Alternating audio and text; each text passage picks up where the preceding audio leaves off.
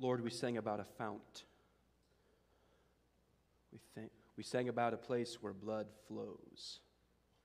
We sang about a one, namely Jesus, who spilt his blood, Father, so that we might have our sins washed away. And Father, it may seem odd to think that blood could wash anything away. Yet, Father, in your glorious plan, you have determined that the only solution for sin is death. And this only solution for our sin problem is that your Son experienced death, shedding his blood on our behalf. And therefore, Father, it is only his death, it is only his blood that could ever wash away our sins and make us right with you. Lord, we're so thankful that you are willing to have your Son, who has always existed, who has eternally been at your side, who is God of very God, who was willing to come and take on flesh, who was willing to come, live a sinless, perfect life, and then, Father, die a sinner's death on my behalf and on behalf of your people, Father, that we might have our sins washed, that we might be forgiven, and that we might know you forever. Oh, what a glorious God you are that you have done this.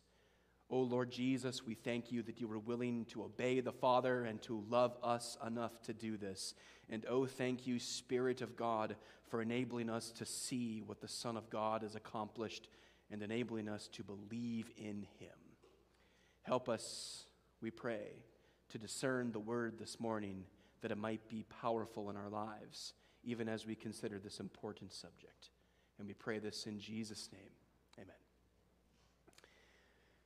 We preach Jesus Christ as crucified, buried, and raised here in this church every week of the year.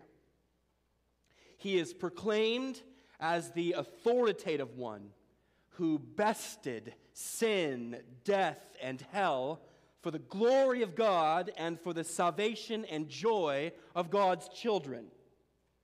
And Lord willing, we will never back away from this commitment to herald the gospel of Christ and to plead with sinners to repent and believe in him.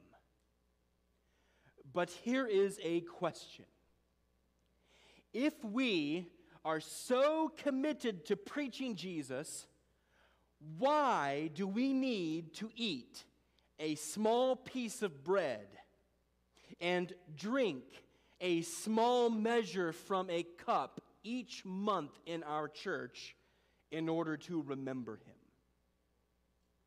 I think the answer is because God knew we would need a physical tangible, able to be handled with the hands, witnessed with the eyes, touched with the lips, and tasted with the tongue reminder of what his son accomplished on our behalf. That as important as it is to hear the gospel, it is also important to be reminded through the rest of our senses that God did something for us in real time, in a physical way, at an actual point in human history. Pastor John Piper once preached a sermon on the Lord's Supper, and he said something I think that is quite profound. He writes, The Lord's Supper is a stark reminder, time after time, that Christianity is not New Age spirituality. It is not getting in touch with your inner being. It is not mysticism. It is rooted in historical facts. Jesus lived. He had a body and a heart that pumped blood and skin that bled. He died publicly on a Roman cross in the place of sinners so that anyone who believes on him might be rescued from the wrath of God. That happened once and for all in history. Therefore, he writes, the mental action of the Lord's Supper is foundationally remembering, not imagining, not dreaming, not channeling, not listening, not going into neutral. It is a conscious directing of the mind back into history to Jesus and what we know about him from the Bible. The Lord's Supper roots us time after time in the nitty gritty of history bread and cup, body and blood, execution and death. End quote. So when we partake, we are to remember that Jesus actually came 2,000 years ago and he actually bled and died for our sins in that day. And one day we will actually see his physical face and we will sup with him in his eternal glory. My friends, the Lord's Supper is a gift from God. It is God's kindness to help us recall again and again that Christ has accomplished something, and his accomplishment was real, and that God's promise is true.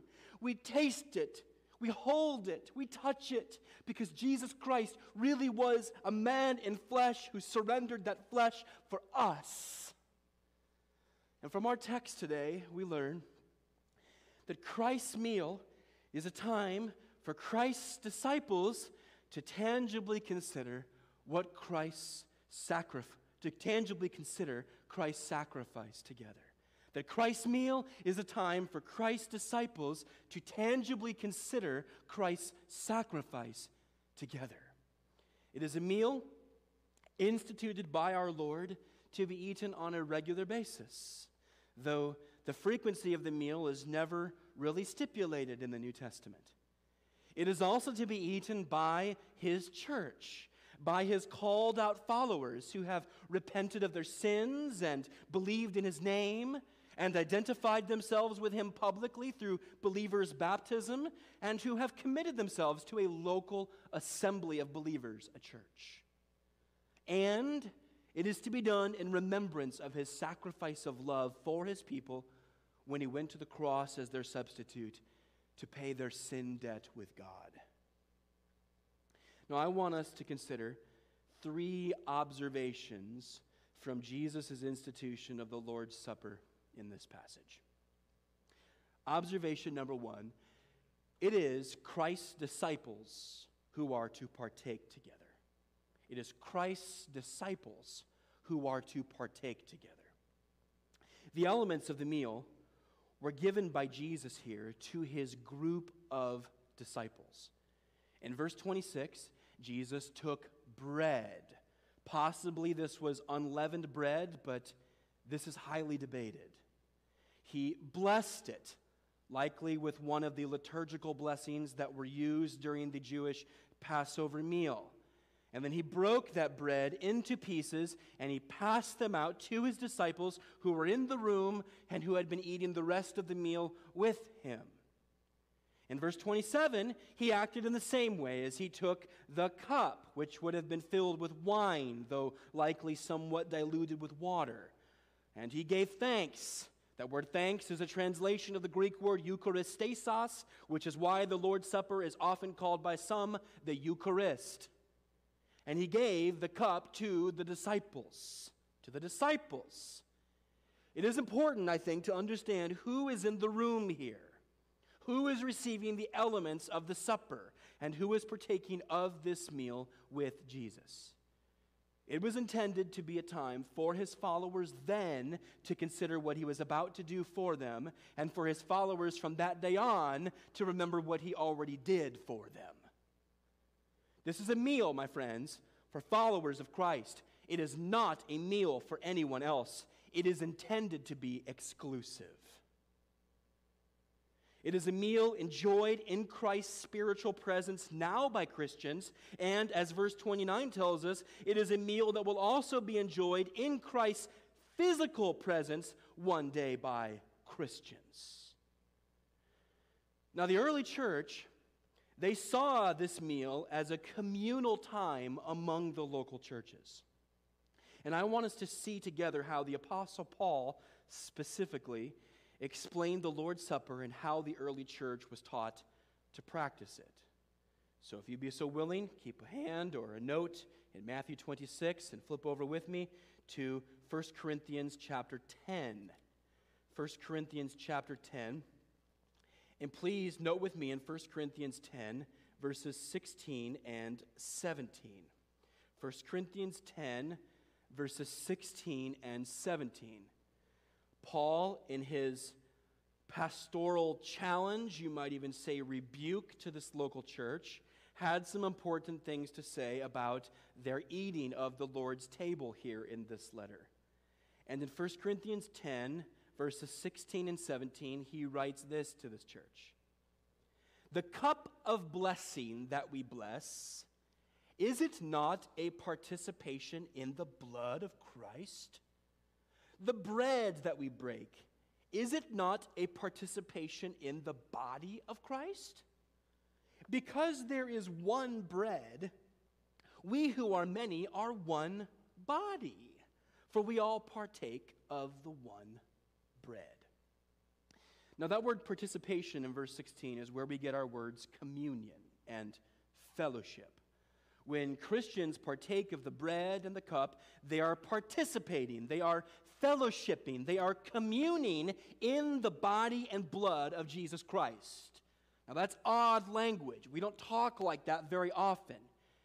You see, when Christians first become Christians through faith in Jesus Christ, when Christians first become Christians through faith in Jesus Christ, that individual is described in the New Testament as now being in Christ.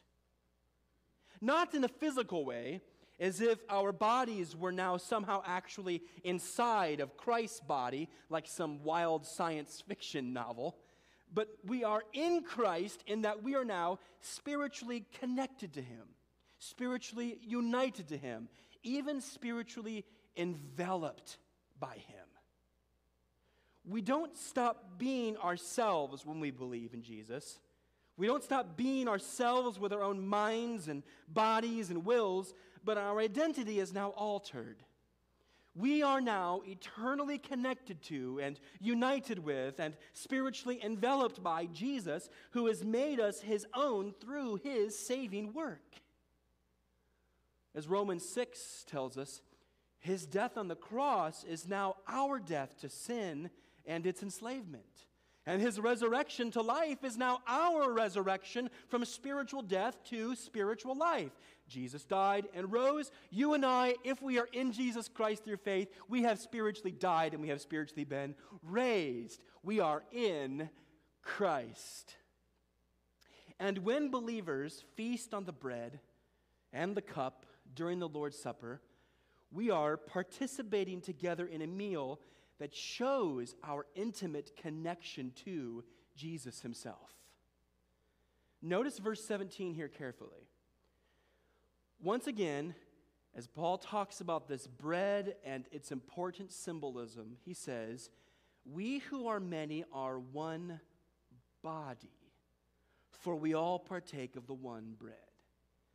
Now, the church is called, the church of Jesus is called here and numerous other places, it is called the body of Christ.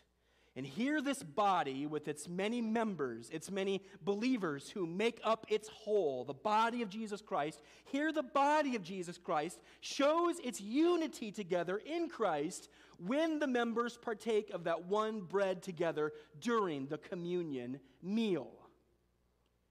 It's the Lord's Supper, it is a time for members of Christ's spiritual body to demonstrate their unity together as they commune around the bread and the cup. We show that each of us, though we are divided in individual pieces, we are all part of one, and that one is the body of Jesus Christ.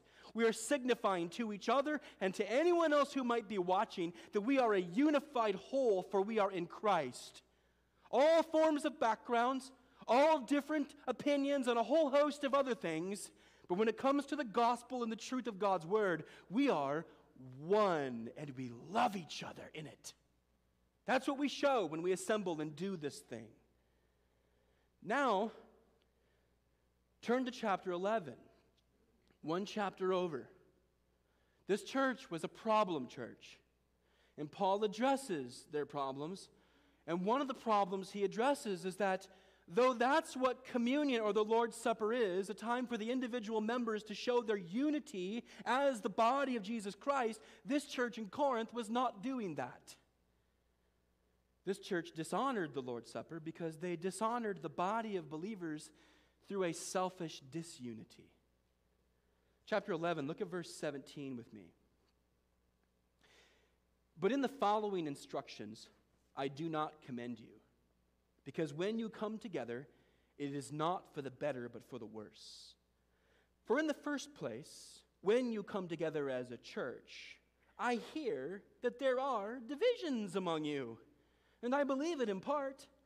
For there must be factions among you in order that those who are genuine among you may be recognized. When you come together, it is not the Lord's Supper that you eat. For in eating, each one goes ahead with his own meal, one goes hungry, and another gets drunk. What? Do you not have houses to eat and drink in? Or do you despise the church of God and humiliate those who have nothing? What shall I say to you? Shall I commend you in this? No, I will not. You see, what's happening here in the church in Corinth if you got rich people and you have poor people. You have those who have all the money and they're in charge in a lot of ways in society, and you have those who have very little and they're not in charge in any way in society, and yet they're part of the same church, believers in Jesus Christ. And what they would do is they would gather together on a regular basis for the purpose of enjoying the Lord's Supper. But the rich people who had more leisure, more free time, they would come together first and they would eat a meal. They would eat a lot of food. They would drink a lot of wine. They would consume and fellowship together. But then they'd altogether forgotten the poor among them who couldn't come and sup with them and had very little to eat and drink. They were disunified. They were not showing the love of Jesus Christ. They were not demonstrating that though they are individualized as many, they are altogether one as one body in Christ, for they are favoring some over another. And Paul says, Shall I commend you in this? No, I will not. They had abused the symbol of the Lord's Supper.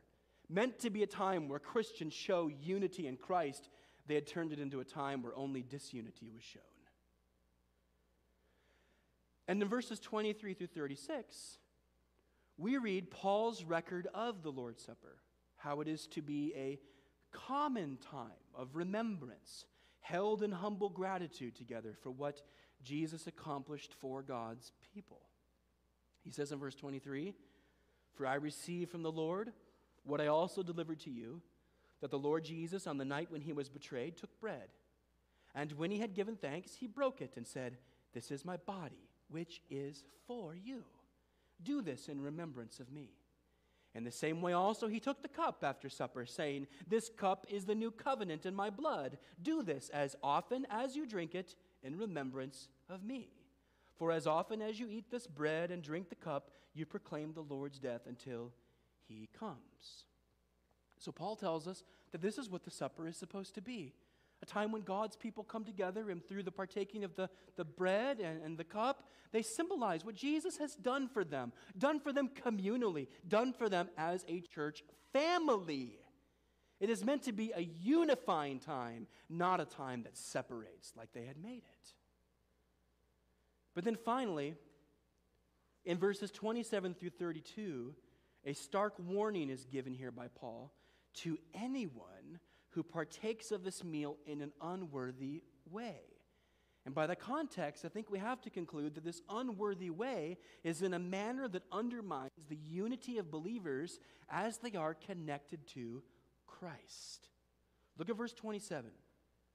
He says, Whoever therefore eats the bread or drinks the cup of the Lord in an unworthy manner will be guilty concerning the body and the blood of the Lord. Let a person examine himself then, and so eat of the bread and drink of the cup. For anyone who eats and drinks without discerning the body eats and drinks judgment on himself. That is why many of you are weak and ill, and some have died. But if we judged ourselves truly, we would not be judged. But when we are judged by the Lord, we are disciplined so that we may not be condemned along with the world. Paul says that they are not to partake of the meal in a way that fails to discern the body. Notice that in verse 29 discern the body. Christians must discern the body, which I think means that Christians must carefully consider how we are approaching the body of Christ, the church, the people of God, and how we are treating the body of Christ, the church, the people of God. When we partake of the meal, it is not, as I thought as a kid, a time to first of all sit and try to name all the things I'd done wrong that week to make sure I'd confessed those before I partook of the meal. That's not what he's saying here. He's saying before you take, partake of the meal, make sure that you don't have any animosities between you and another brother or sister in Jesus Christ. Make sure that you are going out of your way to make sure that there is unity between you and the body of Jesus Christ. And go out of your way to make sure that the gospel of Jesus Christ is foremost in all of your relationships in the body of Jesus Christ. Because if you don't discern the body, then you are eating and drinking terrible judgment upon yourself. This is not a casual thing that we do once a month. This is a serious, sober thing to do. That we are signifying that we are one in Christ. And according to Jesus through the Apostle Paul, that symbol is not something that is to be tarnished. All of this, I think, has important implications as we turn back to Matthew. All of this has important implications, I think. First of all, participants of the Lord's Supper should be true believers. I find no, th- no place in Scripture that encourages anyone to partake of the Lord's Supper except those who are of the Lord, except those who have put their faith in Jesus Christ, except those who are a part of his spiritual body that is the church, because they've seen the gospel of Jesus, they've embraced Jesus in repentant faith, and they are now one with his people. If you are not a Christian, if you're, wait, if you're not sure, you're still debating whether or not Christ is to be your Savior and Lord, if you are not a Christian, if you've never repented of your sins and believed in Jesus Christ, my friends, we love you and we're so glad you're here. But this table is not for you. This table is for believers. And we want you to be a believer. We want you to know Jesus Christ. We want you to turn from your sins and embrace Him in faith and enjoy this table with us. But, friends, this table is only for believers. And secondly, I am convinced that because of this, participants of the Lord's Supper should be baptized church members. Now, here's why. How can I or you or we say, how can you say that you are walking in right fellowship with God and His people walking in proper unity with the body of Jesus Christ as a believer if you refuse to obey Christ's command to be baptized as a believer. Christ commands baptism of believers. And to refuse that command is to refuse the identity of Jesus Christ as it is witnessed among his people. How can you say that you are walking in right fellowship with God and His people if you refuse to obey God's command to be baptized as a believer? I would say if you have not been baptized, if you're unwilling to do that, don't partake of the Lord's Supper. I would also say, how can you say that you are walking in right fellowship with God and His people if you refuse to commit to a local church and its pastors and its gospel ministry. How can you say you're living in right fellowship with God's people when your approach to the Christian life is a Lone Ranger approach?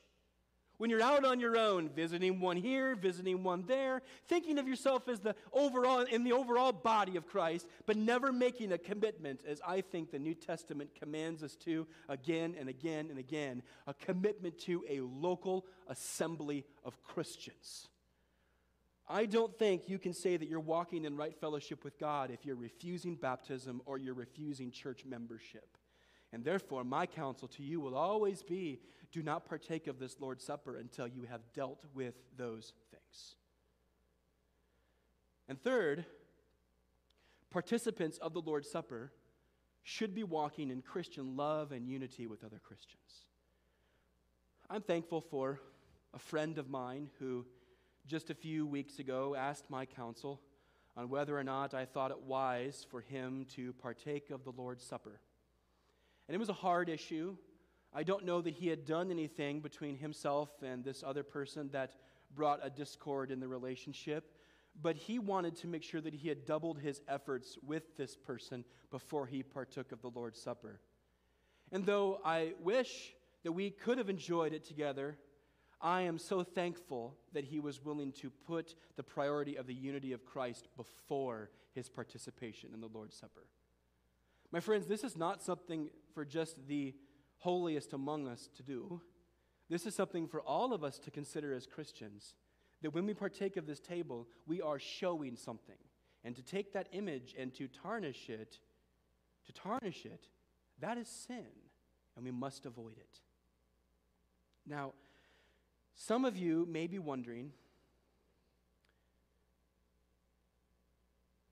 since some of you may be wondering, I do not think the possible participation of Judas Iscariot at this first communion meal that it negates anything of what we have just seen in 1 Corinthians or even here in Matthew. The gospel accounts are actually unclear as to whether or not Judas, the one who betrayed Jesus, was present during the institution of the communion ceremony at the end of the Passover meal. Luke's account, you can look it up later if you'd like. Luke's account somewhat implies that Judas was there, though other accounts give some sense that he may have already left. For instance, Mark's account. You see, the gospel writers were not always concerned about sharing every little detail, and we ultimately do not know whether Judas was present then with the rest of the twelve.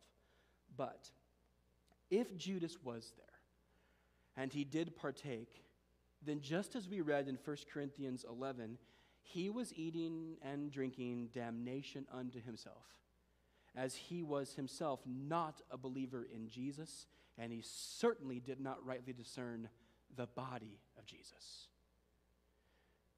So, summing all this up, you should only partake of this divine ordinance if you are a born again Christian walking in unity with a local church. Now, that doesn't mean that other Christians who are walking in unity with another local church and they come here and visit shouldn't partake. We, we, we welcome that. We want Christians who know Jesus, love Jesus, are following Jesus faithfully, who are parts of churches, when they come here to celebrate with us, because one day this meal is going to be all Christians around the circle with King Jesus. But this is a place for Christians, Christians who are walking in fellowship with Christians. That's the first observation this morning. Second observation is disciples are to consider the profound meaning behind the meal. Back in Matthew 26, the bread that Jesus mentions is symbolic of Christ's broken body on behalf of his church. In verse 26 of chapter 26, it says, Now as they were eating, Jesus took bread, and after blessing it, broke it and gave it to the disciples and said, Take, eat, this is my body. Take, eat, this is my body. These words have sadly been the source of so much conflict for the Church of Jesus Christ. Some say the word is should be taken purely literal. When you partake of the bread, you are actually partaking of Christ's body because the bread transforms into the body as you consume it. We do not believe that here. After all, Jesus himself was sitting bodily at the table next to his disciples when he said the words, This is my body. His, his physical body was there right next to them, so he didn't mean that they would actually consume his physical flesh. No, these words are certainly symbolic, just as the Passover meal itself was laden with symbolism, for he uses the bread here as a metaphor for his body. Just as the bread was broken by Jesus here and passed out to his disciples, so his physical body would be broken on behalf of his beloved disciples. Oh, hear the words of the prophet Isaiah, who said in Isaiah 53 5 of Jesus, But he was pierced for our transgressions, he was crushed for our iniquities. Upon him was the chastisement that brought us peace, and with his wounds we are healed. Isaiah tells us that his body was beaten to the point that it was beyond recognition. It is easy to look at the picture of Jesus and say his body was broken. And as Paul tells us again in 1 Corinthians 11, verse 24, Jesus said, This is my body, which is for you.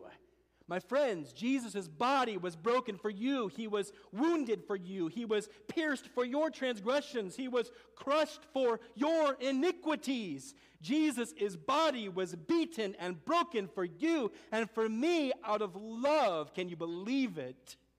He did this for us. He was willing to sacrifice himself in such a way to have his body so beaten up to the point that it was killed for us. The cup, the cup is symbolic of Christ's new covenant blood for his people's sin. Verse 27 says, And he took a cup, and when he had given thanks, he gave it to them, saying, Drink of it, all of you, for this is my blood of the covenant, which is poured out for many for the forgiveness of sins. The cup, of course, implies that it was filled, it was a filled cup with contents that match the symbolism which Jesus was seeking to convey here. Wine from the grapes of a vine made a perfect visual for the blood that he would soon shed. He told his disciples to drink of that cup because it symbolized the blood of the covenant which was poured out for many for the forgiveness of sins. His blood would be shed as a substitute for the sins of sinners that they might be forgiven of their sins. What a picture! Oh, my friends, the salvation of sinners, Jesus' salvation of sinners as a substitute on their behalf, is exactly why he came. Do you remember what this gospel has already said?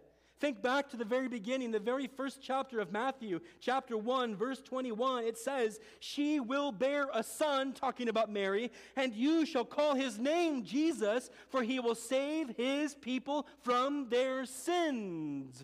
At the very beginning of the book, it's talking about the substitutionary atonement, where Jesus would step in and pay the price for your sins and mine. And Matthew 20, verse 28 says, that even as the Son of Man came not to be served, but to serve and to give his life as a ransom for many. He gave his life for you and for me. And this cup signifies God's fulfillment of his word and his covenant.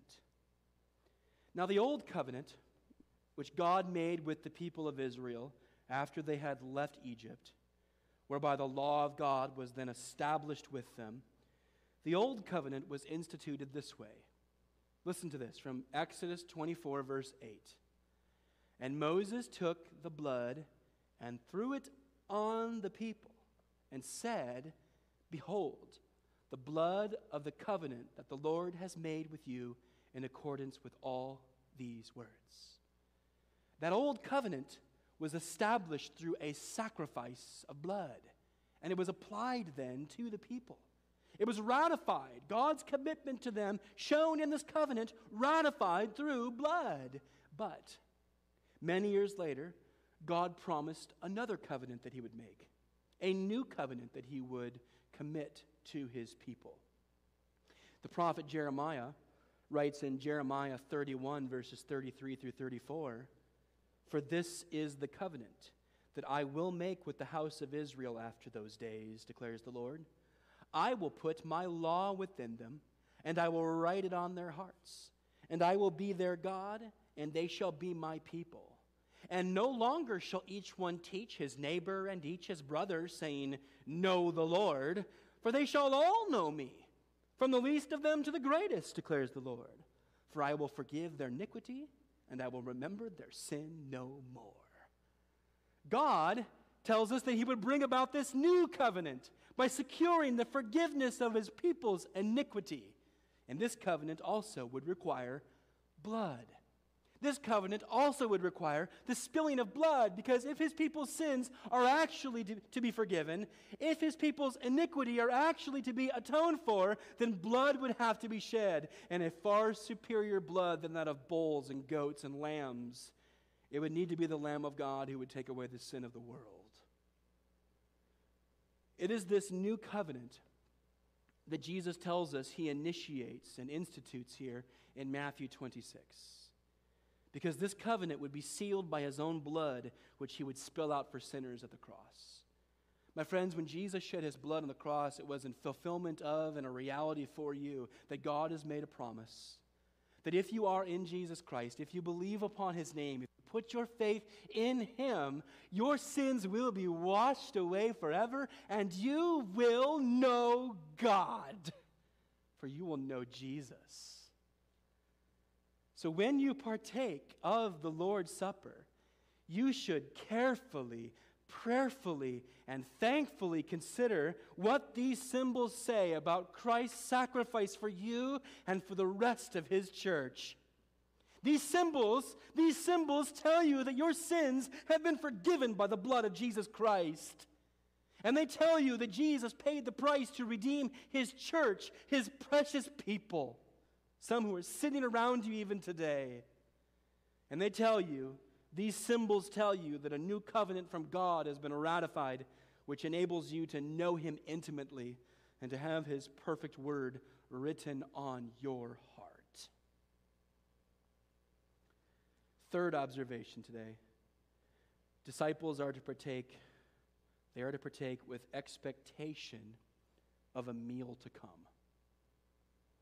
In verse 29, Christ appears to be referring to the full kingdom of God still to come, which will be marked by his arrival back to earth. In verse 29, he says, I tell you, I will not drink again of this fruit of the vine until that day when I drink it new with you in my Father's kingdom. Though the kingdom has now been inaugurated through the spiritual life of Christ's people, this kingdom awaits a full consummation when Christ will return to earth. We've talked about this numerous times. We saw this back in chapter 25, where in verse 34 it says that the king will say to those on his right, Come, you who are blessed by my Father, inherit the kingdom prepared for you from the foundation of the world. Right now, if we know Christ, there's a sense in which you and I are in the kingdom because Christ is in us. His Spirit resides in us. And we have the church, which is the way He expresses His kingdom today. But there is a reality of His kingdom, a physical nature of His kingdom, the full consummation of His kingdom that will arrive when Jesus returns to earth. The king will come and he will reign in his glorified physical body on this earth, the same body that after he went to the cross, he took back up again in resurrection because he's God and can do so. And I think we get the sense that the kingdom's consummation is what Jesus is speaking of here when he instituted the Lord's Supper. First of all, he speaks of drinking of the vine, again, with his disciples in his Father's kingdom.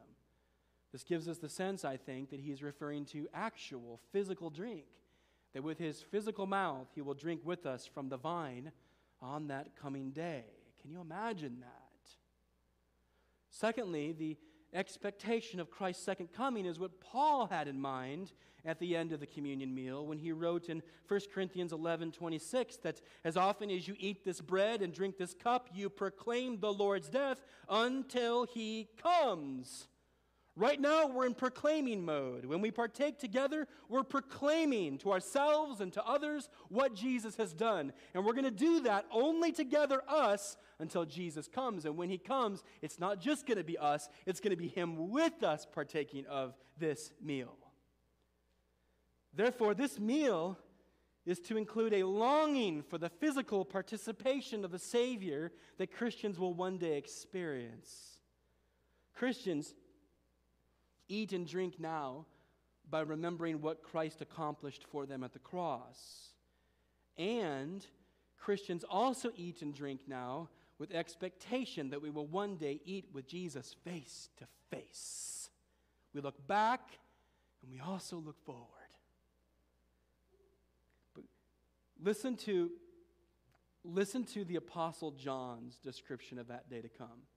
Now I love to think about when I read apostle John his words later, I think about the fact that he was one of those men up in that upper room listening to Jesus institute this Lord's Supper and hearing Jesus say, verse 29, that he would not drink of this fruit of the vine again until that day when he would drink it new with us in the Father's kingdom. John's in that room, okay? And then years later, decades later, God gives him a revelation, a book that we call the Revelation at the end of the Bible. And he says near the end of that book, in Revelation 19, verses 6 through 9, these incredible words. Then I heard what seemed to be the voice of a great multitude, like the roar of many waters, and like the sound of mighty peals of thunder crying out, Hallelujah! For the Lord our God, the Almighty, reigns. Let us rejoice and exult and give him the glory, for the marriage of the Lamb has come, and his bride has made herself ready. It was granted her to clothe herself with fine linen, bright and pure. For the fine linen is the righteous deeds of the saints. And the angel said to me, Write this Blessed are those who are invited to the marriage supper of the Lamb. And he said to me, These are the true words of God. I believe that one day the church of Jesus Christ will be assembled around Jesus in physical bodies, made perfect, glorified with Him. And we will celebrate together what Jesus has done and who Jesus is. And we won't do it simply looking each other in the face, but we will do it with Jesus present, looking Him in the face. And that meal will have a name to it. It will be the marriage supper of the Lamb, where the Lord Jesus Christ will have a meal. As the Lamb of God, he will have a meal with his bride, the church of Jesus Christ. For all his people will be assembled, the multitudes will come, all of his peoples whom he has called to himself, Christians from the varying parts of the earth, and they will come and they will eat with King Jesus. Oh, let's face it, when we eat the meal, we're often distracted. It's hard sometimes to remember Jesus well. It's a chore, it's work to try to remember Jesus when we gather and do that thing. But on that day, my friends, we look with expectation to it. We're going to eat with the King, and there's not going to be any distractions. We're going to enjoy that meal with Him, and we're going to feast for an eternity on His goodness.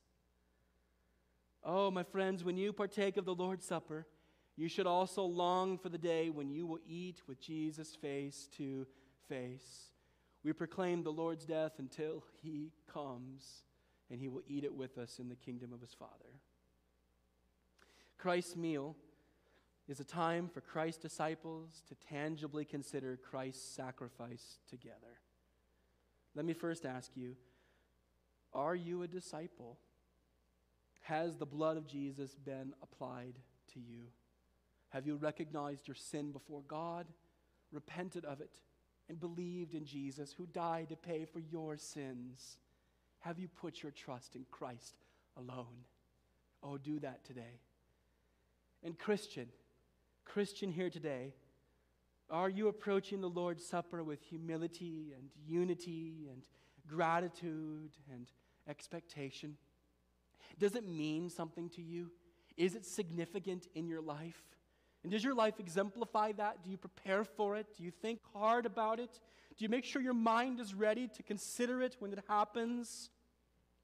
In two weeks, we will partake of the Lord's Supper together as we try to do at the end of every single month in our church. So let me ask when we partake at the end of this month, Do you need to obey Jesus in believer's baptism or membership?